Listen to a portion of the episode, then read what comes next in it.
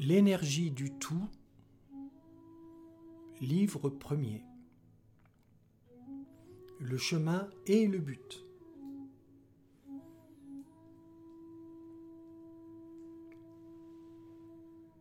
La parole qui peut se dire n'est pas la parole.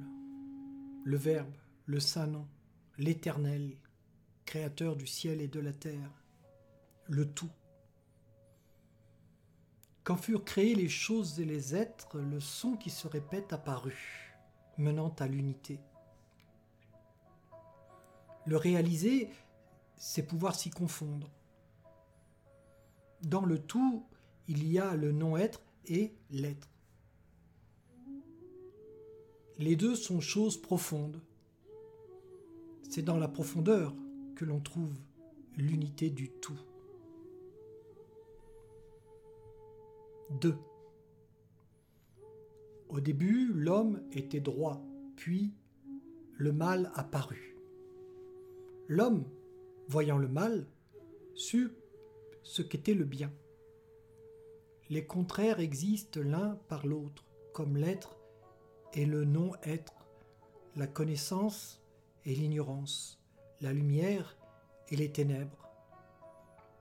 Celui qui a réalisé agit dans le non-agir, détaché des fruits de ses actes, conscient de l'unité du tout. L'éveillé enseigne sans rien dire, et le suivent ceux qui le veulent. Il ne se croit pas le propriétaire des disciples et n'attend rien d'eux.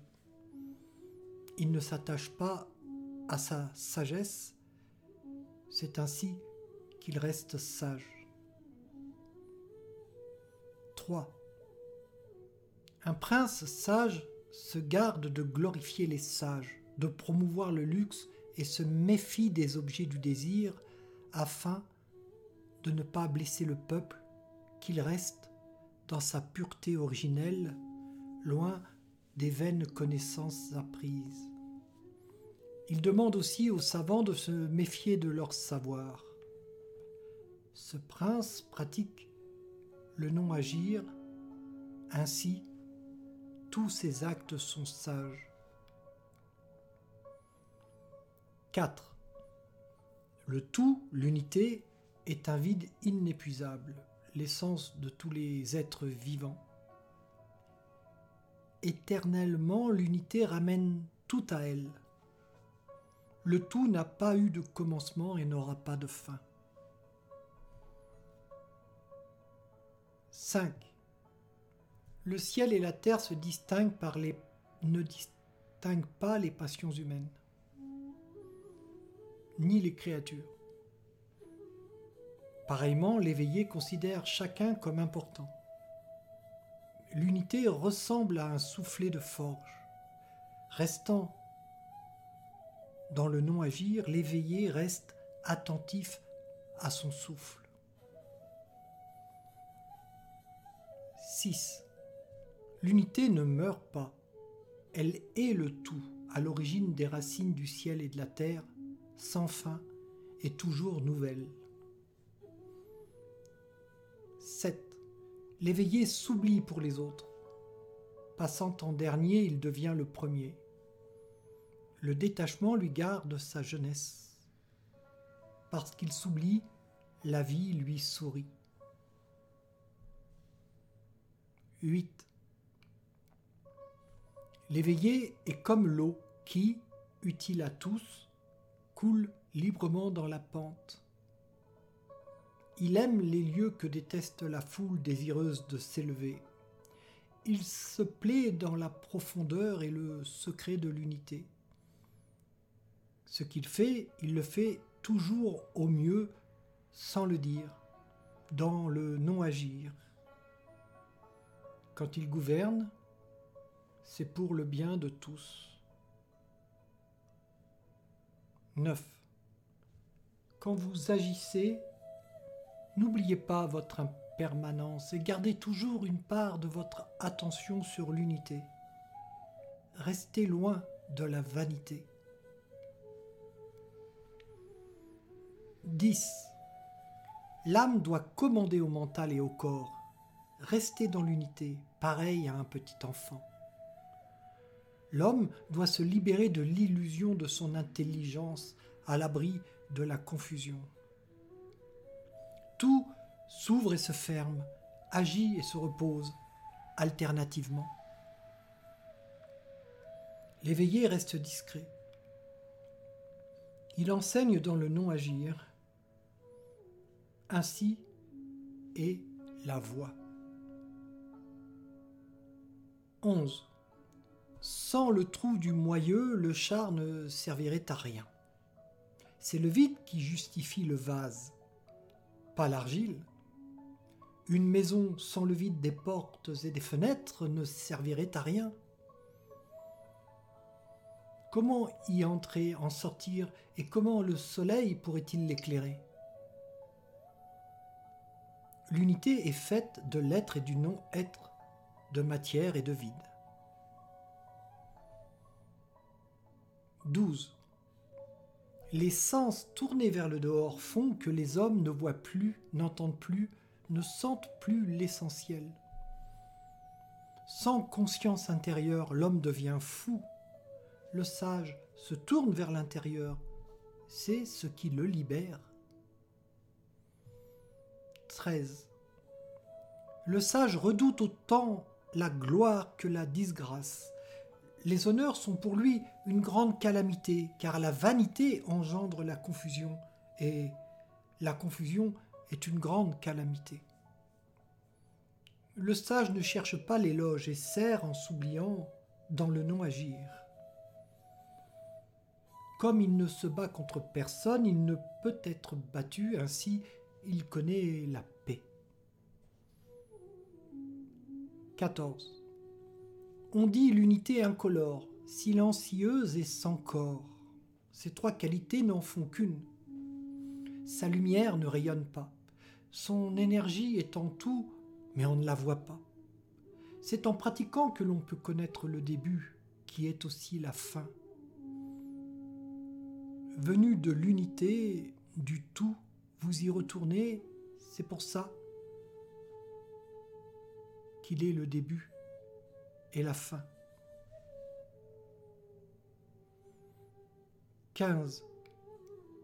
Depuis toujours, la parole des éveillés ne peut être comprise. Ils sont insondables, prudents, circonspects et réservés. Solides, ils s'effacent et sont emplis d'espace, comme une vallée. Ils apaisent le trouble de l'esprit en le laissant reposer et naissent à la paix par la méditation. Celui qui reste sur la voie aime la vacuité du tout. Il s'est vidé de celui qu'il croyait être et ne veut pas être de nouveau plein. 16. Ayant atteint l'unité du tout, je me laisse porter par le silence. Tous les êtres sont venus en même temps finissant par le commencement, après avoir atteint son but, chacun d'eux revient au tout, leur demeure véritable. C'est la loi éternelle. Celui qui ne veut pas s'y soumettre se perd dans la confusion et la souffrance. Connaître cette loi,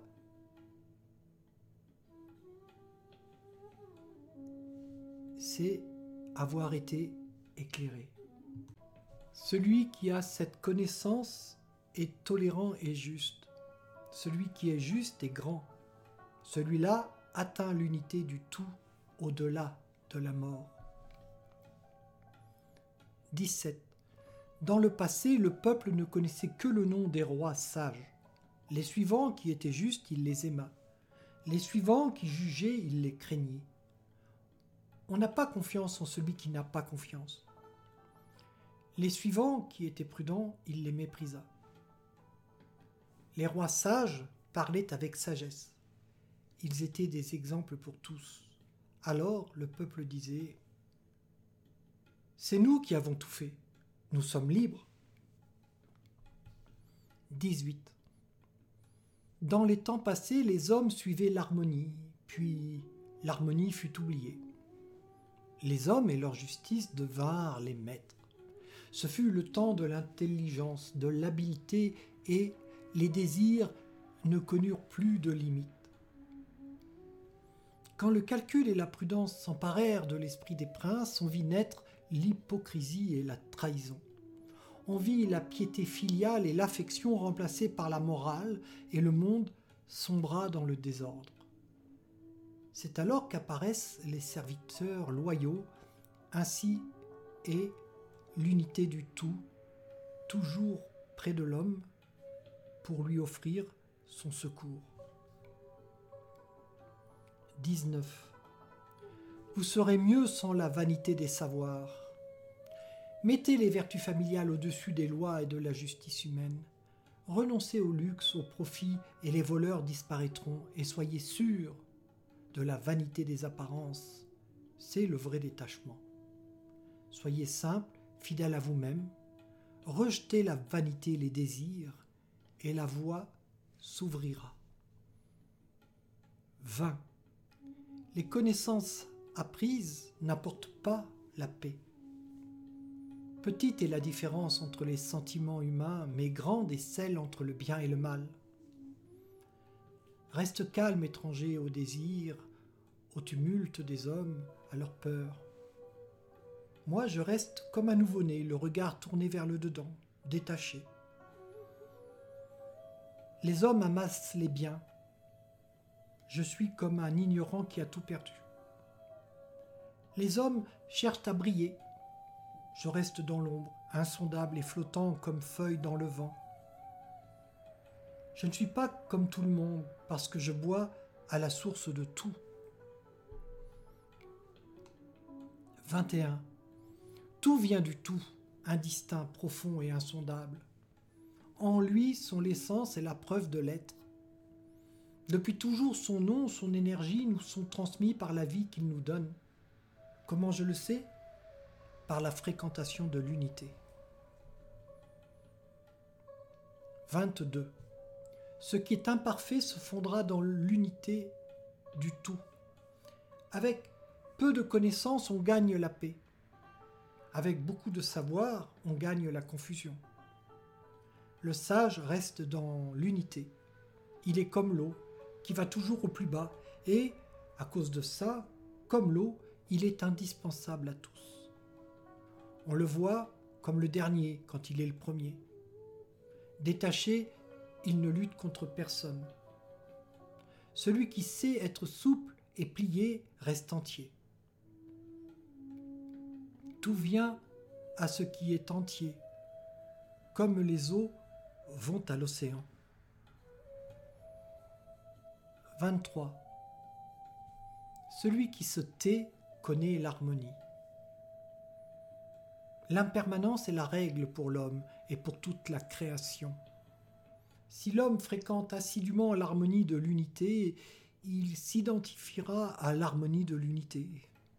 Si l'homme ne vit que pour les plaisirs et les possessions, il connaîtra la souffrance, fruit de ses actes. Celui qui s'identifie à l'harmonie de l'unité gagne l'harmonie. Celui qui s'identifie à ses possessions gagne ses possessions l'action comme l'inaction sont harmonie.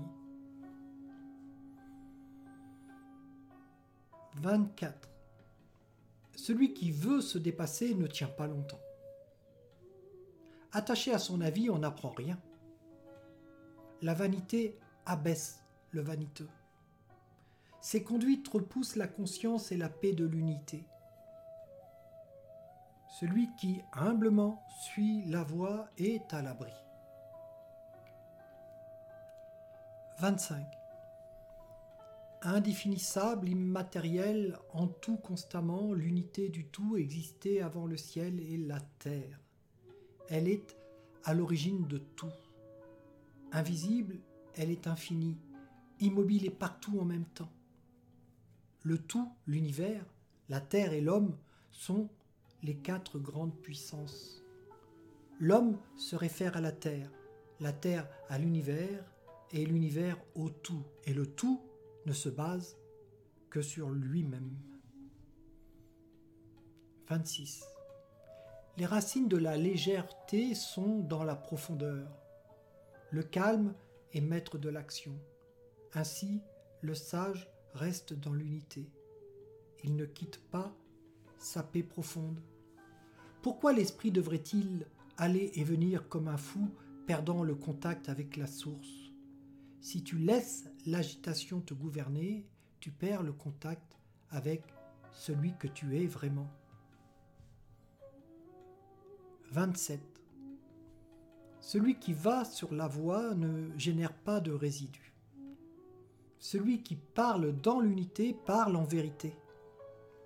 Celui qui assume ses devoirs n'a pas besoin d'y être obligé. Éclairé deux fois, une fois par la lumière de l'unité, une autre fois par sa propre sagesse, l'éveillé peut enseigner aux autres hommes. Pour le maître, le disciple est une occasion de servir. Si l'un n'estime pas son maître, si l'autre néglige son disciple, il se trouve plongé dans l'aveuglement. L'un a besoin de l'autre, telle est la voie. 28. Celui qui connaît sa force et sa valeur, mais qui reste doux et humble, est le centre où mènent toutes les routes. S'il est digne d'être un modèle, la grâce ne l'abandonnera pas.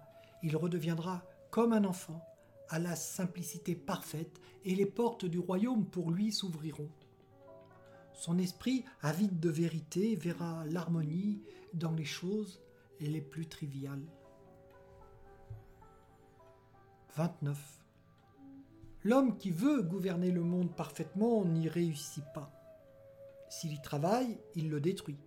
S'il veut se l'approprier, il le perd. Le monde est l'œuvre parfaite de Dieu. Il y a des hommes qui avancent, d'autres qui suivent. Les uns sont forts et les autres faibles. L'éveillé évite l'incohérence et tout extrême. Il vit dans la vérité. 30. L'éveillé ne cherche pas à soumettre ni à gouverner les hommes par la force. On subit les conséquences des actes faits hors de l'unité. La guerre transforme les champs en ronciers et provoque la famine. L'homme vertueux, par nécessité, frappe un coup décisif, s'arrête et n'en tire nulle gloire, ne désirant pas se montrer fort. Arrivé à la plénitude de sa force, l'homme vieillit. Celui qui ne fait pas les choses dans l'unité va à sa perte. 31. Plus les armes sont bonnes, plus elles tuent. Celui qui reste dans l'unité ne s'en sert que lorsqu'il ne peut pas faire autrement. S'il gagne une bataille, il ne s'en félicitera pas. S'en réjouir, c'est être sans compassion, et sans compassion, on n'atteint pas la maîtrise. En temps normal, la paix et le bonheur sont la règle. Dans le trouble, la guerre et la mort s'imposent. En temps de paix, le cœur dirige. En temps de guerre, c'est la raison qui commande. Le carnage d'une multitude d'hommes doit être pleuré. Celui qui a vaincu dans un combat doit porter le deuil. 32. Le tout est éternel et insaisissable, dans l'infiniment petit et l'infiniment grand, contenu et contenant. Si les hommes pouvaient tous être unis en lui, ils vivraient en paix. Dès que l'unité fut divisée, il y eut des mots pour la nommer. Alors les hommes furent divisés par contrées et par nations et distingués chacun par un nom. L'observance de la voix nous garde dans l'unité. Depuis toujours, l'unité réunit toutes les eaux dans l'océan. 33. Celui qui connaît les hommes apprend à être sage. Celui qui se connaît lui-même est éclairé. Celui qui dirige les hommes est puissant. Celui qui plie sa volonté et la garde au centre est le plus fort. Riche est celui qui sait se contenter de peu. Être libéré du désir, c'est posséder le monde. Celui qui persévère fait preuve de volonté. Celui qui meurt dans l'unité se libère et retrouve le tout, le royaume. 34. Le tout est partout. à gauche comme à droite, en même temps. Tous les êtres naissent et vivent à cause de lui. Infini, il commande tous les êtres, sans vouloir en être maître et sans désir ni ambition. Tous les êtres vivants retournent à lui. Nul ne peut le contenir. Il est grand parce qu'il ne fait jamais valoir sa grandeur. 35. L'éveillé reste dans l'unité et les vrais chercheurs viennent à lui. Il ne les domine pas et leur donne la connaissance de la véritable paix et de la liberté. Lorsque la vérité sort de la bouche de l'éveillé, elle est fade pour celui qui veut le plaisir des sens et de la vanité, et cette vérité, il la regarde mais ne la voit pas, il l'écoute sans l'entendre. Qui puise la vérité a puisé l'inépuisable. 36. On sait que la dilatation précède la contraction, la force l'affaiblissement, la splendeur la décadence, et la richesse le dépouillement. Cette évidence, à la fois cachée et éclatante, n'est pas évidente pour tout le monde.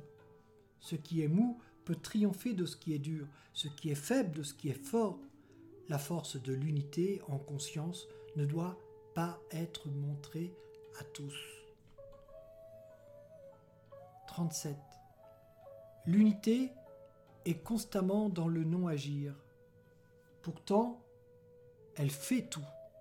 Si tous, puissants et moins puissants, pouvaient garder leur conscience en elle, l'humanité serait en paix. L'unité demande plus que le désir, il faut une soif. La paix vient avec la maîtrise du désir.